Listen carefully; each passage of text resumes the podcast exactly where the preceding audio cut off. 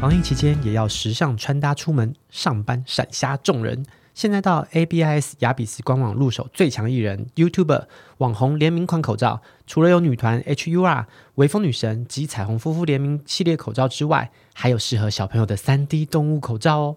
当然，现在也有一般款五十入大分量的口罩可以购买。现在豪大夫开放伪女神及彩虹夫妇联名款口罩折扣码给大家，相关人节及折扣方式，请详阅本集内文介绍。赶快手到购入，冲冲冲，Go！大家好，我是豪大夫大大，我是豪豪，欢迎收听豪大夫简单生活 Podcast 频道。我刚刚的那个三十秒开场口播，它是不是有口疾啊？嗯，还好，算讲的不错，就顿了一下而已。哎，那口播真的是好难念哦。OK，然后我们的第三页就是要换我来跟大家聊聊经纪人的故事了。上一集是好好跟大家聊那个金融业的故事，各位如果还没有听的话，上去听一下。不是还没有听的话，我这一集还可以继续讲金融业的故事吗？不可以，这还是我要讲经纪人的故事了。那本集就想跟大家分享一些演艺圈的生态啊，以及经纪人到底在干什么。那当然，如果大家还想要再听，也可以分好几集来讲，因为这一行真的是非常非常的复杂，可以讲好多好多的故事给大家知道。你这样从事经纪人大概多久？哦，你这么快要切入我的正题吗？经纪人哦，其实大概是八年多的时间了。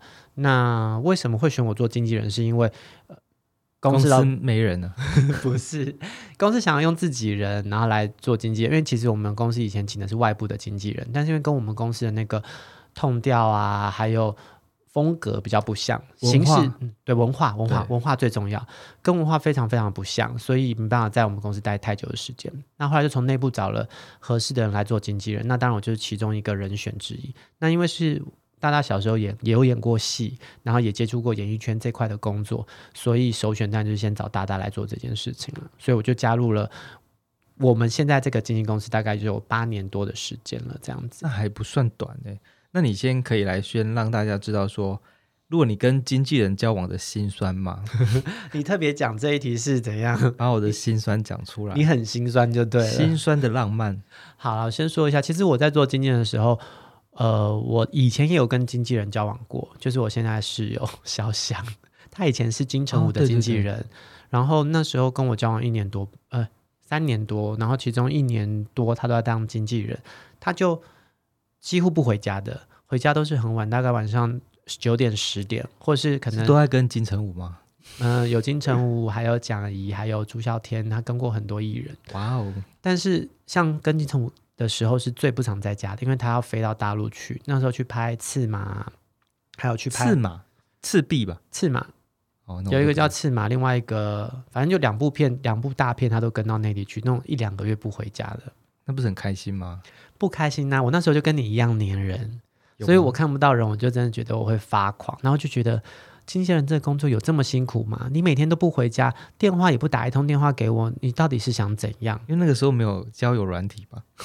那时候好像没有交友软体，啊。但是你可以去什么拓网或是其他的网站上面认识啊，不用 app 啊。哦、有拓网这种东西？哦，你不知道？我知道一零六九，一零六九是看色情片的。OK，我们不要偏题。就是那时候，我就觉得渐渐有什么好辛苦的，艺人又不是那么难带，因为毕竟我是艺人出艺人身份出身的嘛，我就觉得艺人就是把他顾好啊，送他去演戏就好了，就还好吧。那结果自己做了经纪人这份工作，才知道，天哪！你要是跟的人真的是那种很大牌的案子很多的，其实你停不下来。就算有时候可能我想要打通电话给另外一半。也没时间，我一定得把所有事情都忙完之后，才能够拨那一通电话。因为你要关心艺人在工作现场的一举一动，看他现在干嘛，需要什么，然后那个厂商有什么东西需要应付的，这些东西你都要把它顾得好好的。你可以趁尿尿的时候边讲电话。就是、如果热恋期可能会这样子啦，那如果不是热恋期的话，就真的没有办法这样。所以跟我交往过的人，就是我开始做经纪人这份工作。中间交往过的人都会觉得你到底在忙什么啊？干嘛都不理我，然后就有时候会跟我有些小争吵。我想还好哎，我还蛮习惯，就是我想你忙就就忙，我觉得也也没什么差，就是反正就是就有手机陪我，所以我觉得还好。没有，所以我觉得刚好跟你在一起也是很合，不然其实很少人可以接受经纪人这份工作的。就像是呃，能接受，我觉得只有我前任跟你而已，就他们会陪着我一起工作。然后也会把艺人顾得好好那种，那种我觉得就是可以带出门一下下的那种，也不是每个工作都可以跟呐、啊，但就是可以让他们稍微跟在旁边充当小助理，就像你一样。每次去活动，你都会帮我背着一堆东西，然后那些东西都是艺人的东西，他们就把你当成那个像是工具人，多功能工具人放着就好了。但他们也会关心你，会跟你互动啊，只是就把东西挂在你身上，然后他们就可以去做其他事，我也可以跟着他们去做其他的事情。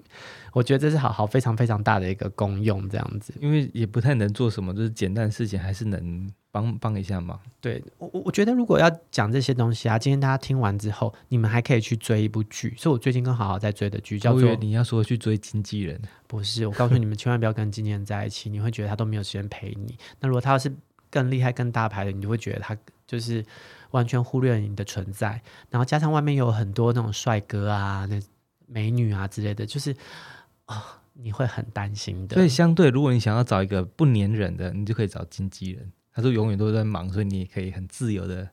表面上说我有一个男朋友，但实际上就是那就跟你跟空空少交往不是也很像吗？就到处飞，到处飞啊！现在的空少当然是 你说咸菜日常两个都是空少，两个都窝在一起，或者两个都到处飞，我觉得都 OK。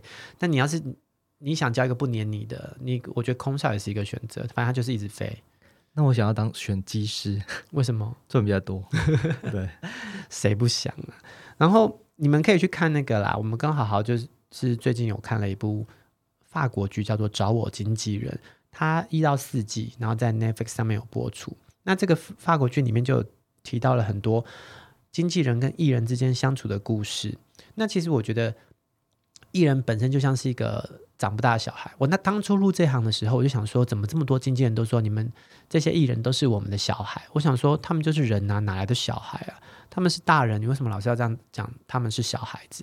后来才发现，其实经纪人身份就很像是父母或是一个长辈，他们必须对保姆也可以，他们必须要还是你是奶妈？呃，我没有，我奶没那么大，就他们必须得照顾好艺人，然后不要让他们出出事，然后甚至是帮他们规划他们未来的工作啊，以及他们的形象之类的。然后为什么说经纪人呃艺人像长不大的小孩？因为艺人他就是专注在他这一块。工作就好，他去学才艺，然后把戏演好，或是在这个领域，就是要专注在某件事情上面的时候，他们就是很需要被照顾的一个人。而且他们一放松心情，可能戏结束了，工作一结束，他们就会想去做他们想要做的事情。这时候就会像脱缰的野马，就很疯狂。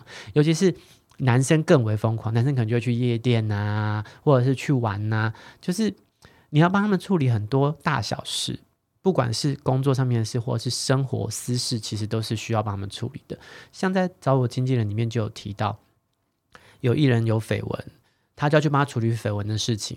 然后有艺人要在带小孩，他因为小孩忙不过来，没办法演戏。可是经纪人为了要让他能够去演戏，他要帮他找好保姆，然后帮他安排好所有的其他行程，让艺人可以放下心来去接这档戏。所以经纪人的角色其实是真的蛮。蛮多元，嗯，蛮多元，蛮复杂的。你你想得到、想不到的事情，你都要包了。对啊，而且里面也有演到有一个经纪人，就是有了自己的小孩之后，他就是开始真的是忙不过来，然后忙到就是甚至还要跟自己的另外一半可能分房或者是分手之类的，就要偷偷把自己的小孩丢在那个托儿所里面，偷摸偷偷摸摸的丢着。对，然后再跑去工作，就是真的会觉得啊，看了之后觉得经纪人好心酸哦，那为什么要做经纪人这个工作呢？可是相同的情况之下，当你看到这个艺人大放异彩的时候，或是有一些作品出来的时候，你就会觉得，哇，我做这件事情值得了，而且很有成就感，好像自己生的小孩很有成就这样子。你是想想接话，可是接不上话，就是自己生的小孩长大了耶，然后哇，成长，但是不求不求有什么回报，可是自己就会觉得。自己做了一件很厉害的事情，把这个人塑造成这个样子。他可能是被我塑造成就是很时尚的大明星，或是塑造成是一个电影明星，塑造成歌手。石头变成钻石这样子，一直磨磨磨磨磨变成钻石。从璞玉变成了一个钻石之类的没？诶，璞玉不能变钻石啊，玉本来就很好了。对啦，反正就是很厉害啦。然后呃，因为这些事情啊，就是各位。如果真的没有接触到经纪人这个工作的话，你们也不知道，其实除了在带艺人之外，跟厂商的互动也是蛮重要的哦。因为厂商你必须得长期、长时间的联系，跟他把干净，他才会不断的想得到哦，你们家有合适的艺人可以接我们的工作，包含戏剧啊，包含平面拍摄，包含活动之类的。因为现在这个时代，太多新人可以取代之前的，像是艺人、KOL、YouTuber，就是一直不断、不断、不断的有新人辈出。那厂商当然就会看到，哎，这些东西这些人出来了，那我要找找这些人合作，就会一直被轮替。所以你可能跟现在跟这个厂商跟这个窗口合作了，但他下一次看到别的人，又是看到新的人，他就会忘记之前跟你合作过这件事情。所以你要维持那个联系在，对不对？对，你要不时的要跟他们没事说，哎，你在干嘛？最近有什么案子啊？我们家有艺人还不错哦。我们有一些新的艺人，你要不要看看？但其实没有，就是多一些新作品，然后就再骗他再看一次这样子，或者是谁做了什么事情，感觉是一个很厉害的事情。或者是也没有到很厉害的事情，但是我就要把它说得很厉害，就说你赶快看，赶快看，他现在有新的作品出来，他很厉害哦，他的粉丝数有多少，增增加了多少，是现在的明日之星，或者是你看他留言数，还有最近什么新闻曝光了，这个超级厉害的，你找他绝对不会有错，我会给你一个不错的合作的价格，专案价，那我可以多送你什么？买配合 IG 社群贴文，我送你 FB，不然帮你加一个 IG 限动上滑之类的。然后，或者是我发个新闻稿，这个你可以把他们说是什么形象代言呐、啊，或代言人朝代言人发展，我可以再帮你做些什么，就是要把这东西包装的很漂亮，厂商才会买单。所以经纪人要很圆融，对，基本上我不太跟厂商吵架。真的，当我跟厂商吵架的时候，就是我真的已经炸掉，觉得说再也不合作也没关系了，我觉得炸开来这样，就好好的大吵一架。就一般不会这么做啦，因为不会啊，我跟我们公司自己的内部的哦内部品牌就会吵，因为。我们公司很有趣，公司本身是个那个卖场嘛，百货公司，所以自己的自营单位也会找我们合作。但就是既然是自营，就会觉得自己家的艺人可以凹更多东西。但是经纪人就是真的是很微妙的一个工作，你夹在卖场的老板跟艺人的中间，然后卖场老板是付你钱的人，那可是艺人又是你要带他的心。他也是帮公司赚钱的人，你夹在那个中间就真的是很痛苦。万一艺人真的有什么想要抱怨的，他们也不太敢说。那你又要想办法把它转化成适合沟通的内容，去跟那个跟自己内部的品牌沟通，这个过程真的是非常的痛苦。我开始想到说，除了圆融以外啊，就是有很多事情我们不能说实话，但是也不能说谎话，所以要如何让就是厂商对你的信任感增加？我通常是会说实话，但是我的实话不会是从艺人现在跟我讲十句话里面还带了那个十句话里面有一句一两句在骂的，随便讲啦。我我没有说我们家的艺人是这样的人，我是说假设是这样的情况之下，就会跳过去，就是那个不好的话我会把它抽掉，但我会把它稍微加重一下口吻说，因为这样这件事情，所以我们整个团队或整个公司都非常在意。那是不是可以换个方式去操作？就是用词要很。很很微妙，而且现在大家都擅长用那种 Line 或者是 WhatsApp、email 沟通嘛，这种东西文字上面的东西有感情，所以他不知道你的真实的那个情况。我很喜欢用语音的方式录，然后等到讲正式的时候才会打成文字，因为文字要留证据。跟各位讲一下，你们要学起来，就是白纸黑字。对，尤其是新的新进来你们做经纪人的人，你们一定要记得善于留白纸黑字。那你是艺人的话也是哦，在跟艺人。经纪人或者厂商聊天的时候，你一定都要善于留白纸黑字，比较打屁的东西，再用语音的方式就好了。好好，是不是也想要问我跟艺人之间的信任感？我刚才是跟厂商，对，那跟艺跟艺人的话，你应该还好吧？因为他们都是你从那他从哎你哎你从他们小时候就开始带，所以应该是还蛮信任你的吧？嗯，应该是说，就大家都很好奇，为什么艺人可以跟一个经纪人走这么长的时间，就拿唐綺阳的事情来说啊，他自他不是常常在讲，嗯、他的经他之前在选经纪的时候是遇到一个帮他规划好所有未来五年或未来十年的这个经纪人之后，他才发现说，哦，他已经帮我想好这么远的东西了，然后他也觉得他们是一拍即合，感觉很有默契，不好像约了不止几次吧。但是我觉得说规划，但是要自己觉得可不可行，不然如果太遥远的话，感觉就是在画大饼。对他，他他他们可是那个经纪人，就是很很详细的把它 list 出来说，你在第几年是要做什么事，第几年你要做什么事情。他也不是帮他画一个很大的大饼，而是让他看到说，哦，他的未来其实是可以这样规划的。那当然，这个艺人也是愿意去尝试，也是愿意相信这个经纪人。所以在他们这样的磨合情况之下，才成就了现在的所谓的唐奇阳国师国师。所以我觉得跟艺人的沟通是非常非常重要的一件事情。你不能全盘接受他想要的所有东西，但是你可以去。告诉他，以及跟他分析这些事情可以怎么做，然后帮他规划出一个，我觉得可能没有办法排到一个很远程的东西，但是在你能做的范围之内，可能规划一年、三年，告诉他说你想怎么做，然后他去配合你，我们一起去做调整。其实我觉得每年去调整也都是可以的，就是当这些火花跟信任、信任感逐渐在每一年的这样合作情况之下逐渐产生之后，其实你们合作上面就不太会有太大的问题了。就是我们，就是经纪人可以忍受那个艺人的对时尚的敏锐度的专业跟韧性，就他可能对说，我觉得这样是今年度可以流行的东西，但是不能接受无理取闹的任性，是不是这样？对，应该是这样讲的。可是其实就像我说的，艺人有时候是很像小孩子，有些艺人真的就是也是很无理取闹，就是会是很欢之类的，但他就是备受大家喜爱。那你要怎么样在大家面前把他的形象就是做得更好？这就是后面的很大的一个课题了，真的也是一个很，好像看起来经纪人就是就是保姆，但实际上也是一个心灵导师。对，因为我觉得大部分的经纪应该是都不想要害害自己的艺人，那你他们都希望他们走向所谓的正轨，不要太偏。那所谓的不要太偏，这种东西就取决于在你跟这个人的相处模式，你知道他要怎么经营，你才会知道怎么样去规划。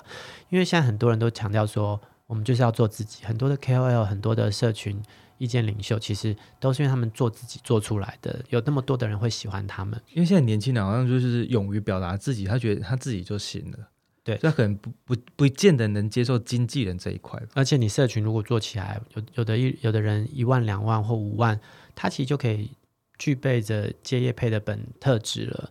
那当然，他们在没有经纪人的呃协助之下，他们可能就是仅此于做到这样的状态。或者他们是没有想法的，他们只觉得哦，我自己人数高，我有东西拿，我可以赚钱就好了。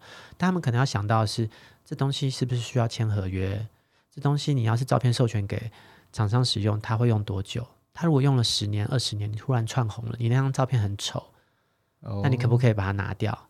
拿不掉，因为你签的是永久授权，所以自己可能没有很深入的踏入这一个这一个行业，所以有可能会被骗，对不对？所以还是有个经纪人辅助也是。不错的选择。然后有些人会觉得哇，这个经纪公司抽成好高哦。因为像其实一般艺人如果合作，你们签约有分那种长约、短约或是工作约这种的。那一般其实抽成比较少，就是当然是工作约，因为双方都没有任何的压力，你要走随时可以走。然后我这经纪人也是可以帮任何的艺人接案，我也不需要帮你规划你未来的工作，我只要有案子给你就好了。这种的抽成就比较不会太高。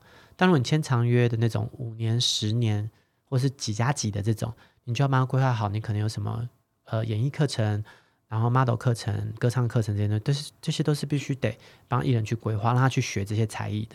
所以公司付出的成本也比较高，所以那个抽成才会变高。那你像日本啊，或是韩国，很多抽成都是艺人只有一层或两层，可是公司是八层啊、九层这种的。为什么他那么高？应该是新人吧，这种练习生。练习生也有，或者是真的是做很久的韩国艺人，其实也有这种被公司抽成抽这么高的。为什么？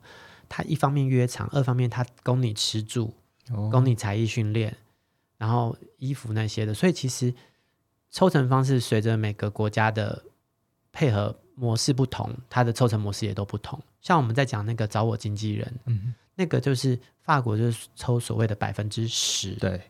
但是这百分之十是否经纪人的嘛？但可能否他们公司又可能是百分之三十或四十，然后再拨给经纪人十趴。所以每个人的合作模式都是不同的。那像大大的公司，我们公司就是我是拿公司的薪水。所以没有另外的抽成，我们没有所谓抽成制度，所以你就是良心事业，没有就是说哦，我一定要让你去赚什么钱赚什么，因为我才可以多赚。因为其实你你艺人多赚的，你对你来说都是一样的薪水，所以我更可以听艺人的想法。我可以说，那你们有什么是不想接的？那我评估之后觉得东西其实不接，好像对你们也比较好，那我就不会让他去接这样的东西。了解。所以是我可能也是因为刚好我在这间公司的情况之下，我拿的是死薪水，所以我多了更多的。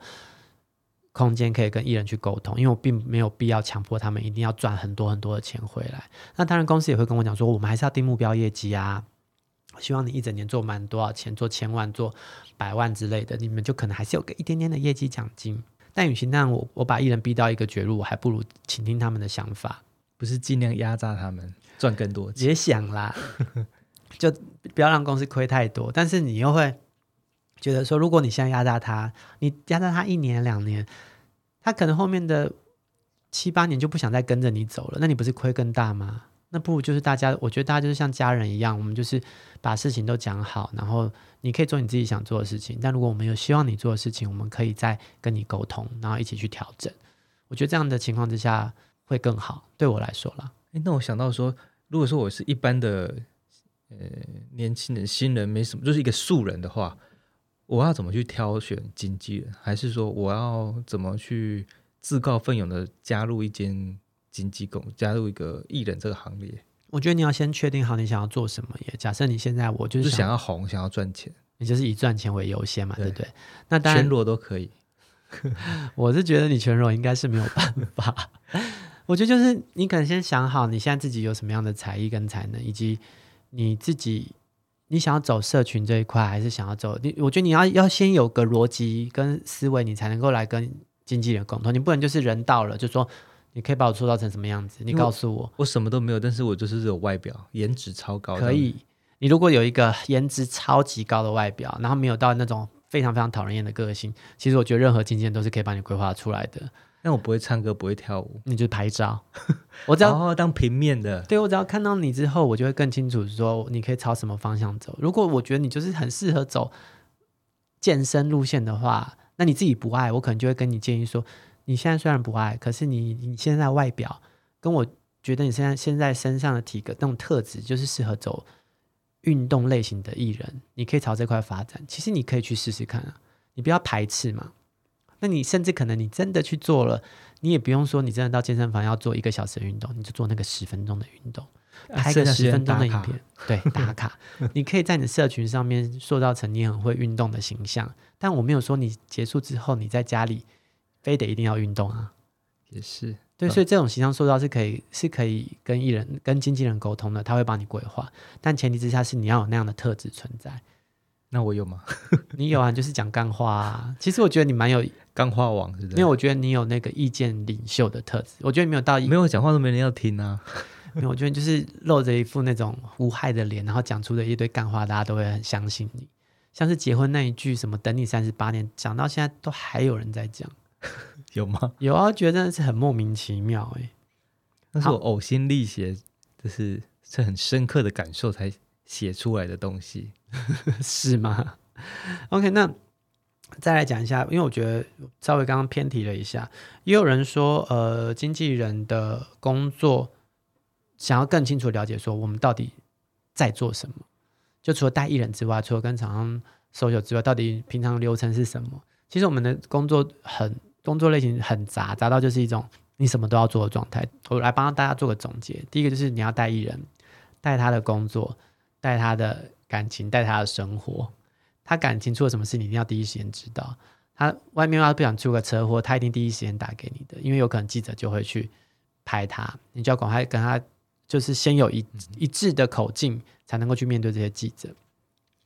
然后再来就是公司，如果你不是自己开经纪公司的经纪人的话，你是在公司底下的经纪人，你要面对的就是主管、老板的压力，因为他们会有时候会很。还有很多的想法，天马行空。对，然后可能天马行空的情况之下，那些东西是可以执行的，但是有些东西是可能是不能执行的，你就一定要给他建议，告诉他这东西其实是不可行的，因为毕竟他们不是主要在最前线的人，他们会听可能很多人讲，所以就想这样做。那其实你要给他们很多的意见，然后要沟通之下才能够再去跟艺人对接，或是跟厂商对接执行这件事情。所以有公有公司主管的压力。那再就是厂商的压力，厂商会逼你啊，说，诶，艺人的稿交了没？艺人这一天可不可以？我还有其他艺人要敲，诶，他这天可不可以挪一下时间？那你就要去去排艺人的排程来跟厂商对，就像日程，就是整个摊开来是很重要，就很清楚的说他们什么时候就做什么事情，这个事情能不能接，或者是这个时间剩下琐碎的时间能不能再接下一个事情？对，就安排的好好。厂商可能就会说，我就是要七月十号拍戏拍拍这个平面，然后可是艺人七月十号又有工作，可是他又想接，然后公司也觉得说你可以接，瞧一下这个时间，你这边要瞧早上、中午、下午，你要去说服厂商让他接受你的艺人可以在早上的时候先拍，下午的时候离开，或是反过来。这东西你就要沟通好。嗯、我曾经有过一天塞三天到四呃三场到四场工作的哦，那真是跑到死，真很疯哎！但是跑完之后觉得爽哦，就觉得哇，这挑完成了一个挑战，我解决了这个挑战，我觉得超爽的。所以其实是有不同的感受啦。但我觉得我是能够接受每天有这么多挑战跟压力的人，我会觉得有时候觉得很痛苦，但有时候会觉得很爽。但好好应该就会觉得烦死了吧？可是如果说我有十个艺人。的一个艺人今天都有两个工作，我就有二十个工作要做，哎，就变成说手忙脚乱的。没错，所以说一间公司的大小也会影响到经纪人的多寡，就是包含艺人的多少也都是会影响，还有你的艺人够不够红这样。那你觉得说一个经纪人觉得带几个是最适合的？我觉得一个经纪人带到五到六个就很紧绷了，因为你的五到六个里面一定会有一两个比较忙的，其他不忙的。那其实这样算下来。我觉得五到六个是可以的，但你可能需要一个助理，Okay. 因为助理要跟工作嘛，所以你必须还是要两个人能够去分这些东西。五、嗯、到六个人我觉得是最刚好这样。